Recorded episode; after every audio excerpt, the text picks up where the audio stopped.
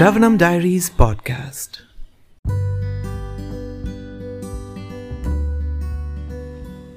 Reading Bhagavad Gita as it is, the book by His Divine Grace Abhay Charanaravinda Bhaktivedanta Swami Prabhupada, Chapter 6, Dhyana Yoga, Text 10.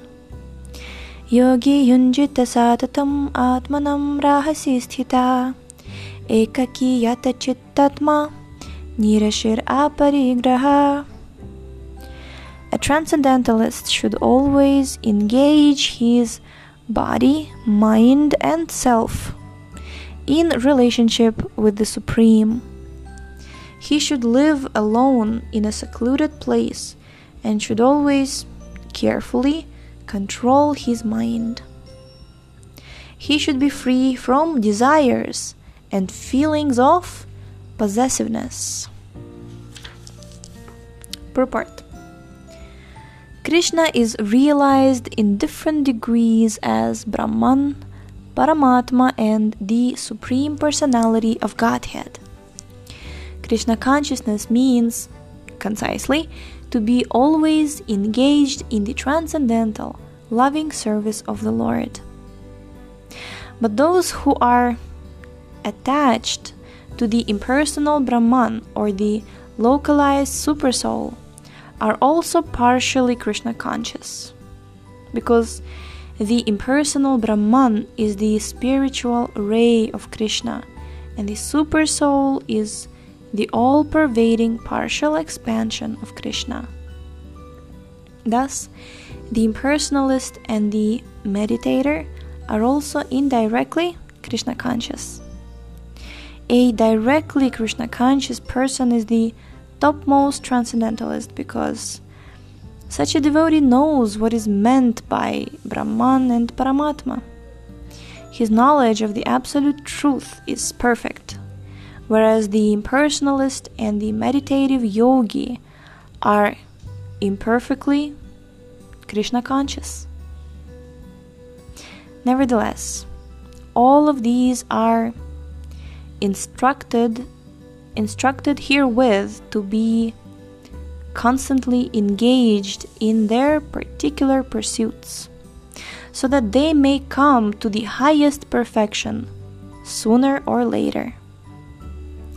The first business of a transcendentalist is to keep the mind always on Krishna. One should always think of Krishna and not forget him, even for a moment concentration of the mind on the Supreme is called samadhi or trance.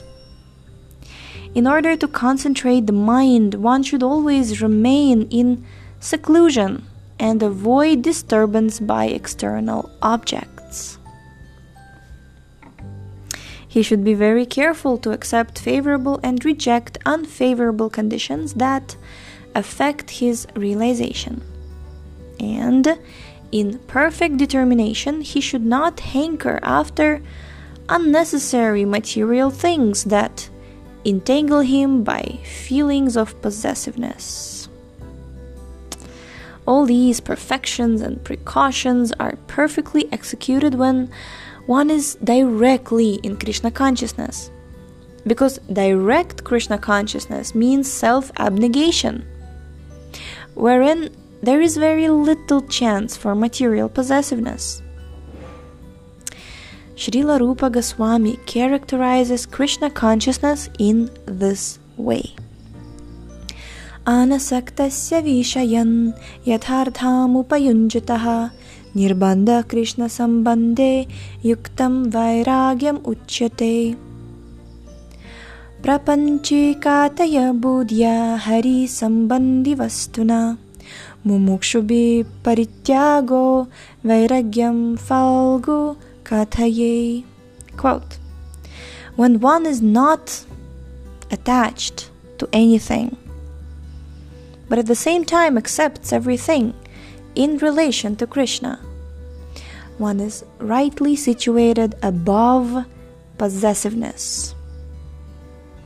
On the other hand, one who rejects everything without knowledge of its relationship to Krishna is not as complete in his renunciation.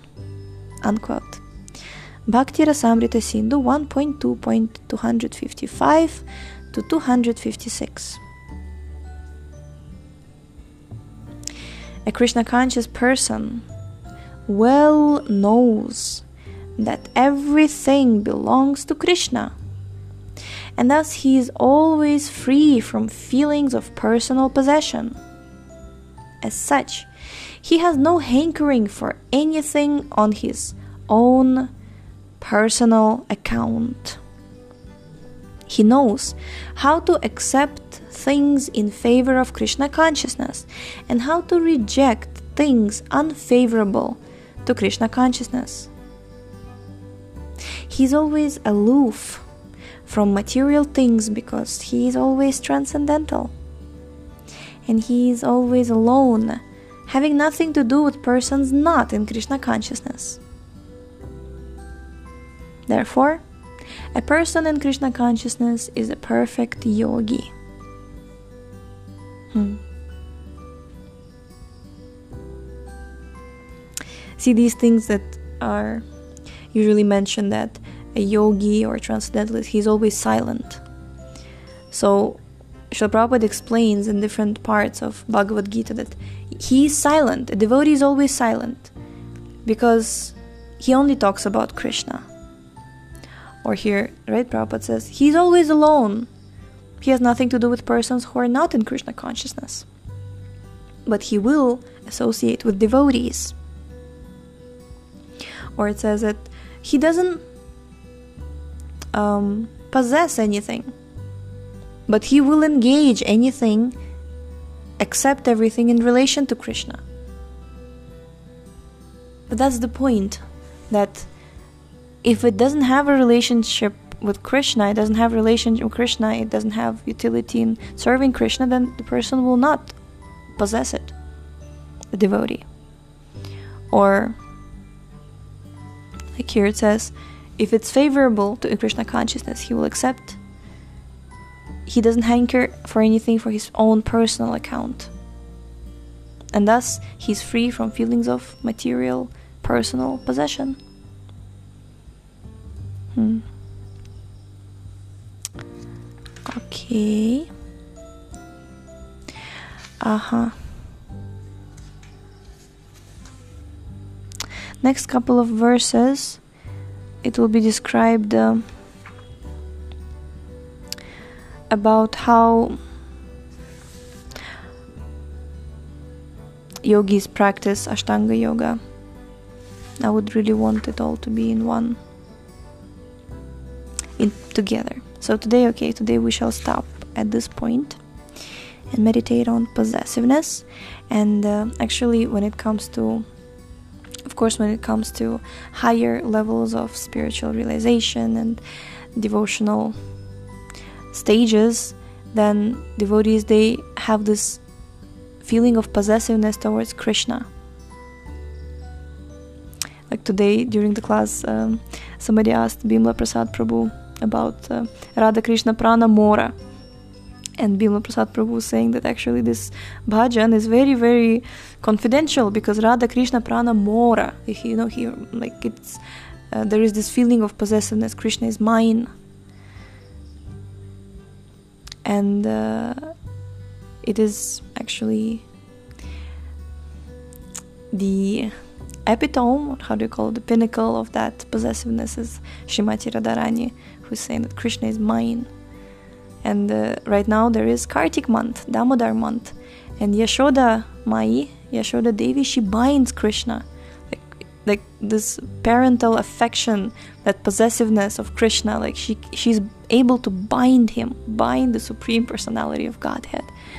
So these feelings of material possessiveness, it just he's free from that because like when the more we feel like uh, of course i can't i can't say that right now we're going to the level of like krishna is mine it's it's a very elevated level but this is what we aspire for. And uh, on that level uh, this of course like spirit soul has naturally that uh, we want to direct our affection and love somewhere, and that's why we are basically involved in all this material scene that you know I want to possess like I want to possess somebody wants to possess riches somebody wants to possess fame somebody wants to possess some knowledge or some status or some person some other person somebody wants to possess like like their partner um, in life like their spouse or children. I've seen such strong possessiveness of the children. Um, but basically all of this is a perverted reflection of how we want to possess meaning like how we want to have in our life that feeling of you know like krishna you're mine or i'm krishna i'm yours. This just this is in its pure form. Yeah. All right. So we shall continue tomorrow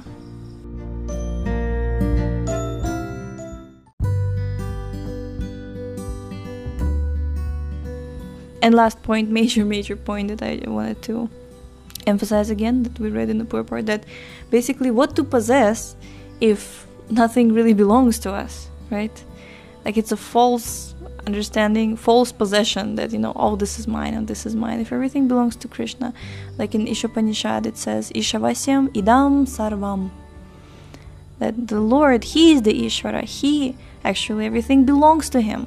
So in that way even if we don't have the understanding yet that krishna is mine of course it's a long way to go to understand that um, to understand to realize that or to aspire that to have that relationship with the supreme that to have that feeling of possessiveness of the lord or even to feel feel possessive about our you know spiritual practice. Some devotees there like like my Srila Prabhupada like my spiritual master or my um, my japa, my kirtan, you know, like my devotional service, that feeling of, you know, my seva, my service to the Lord.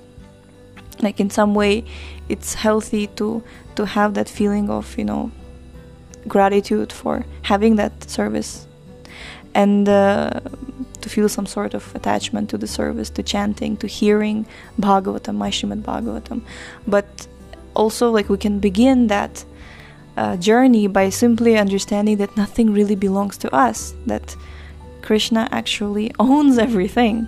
He is the supreme owner. He has given us this material body, He has given us everything.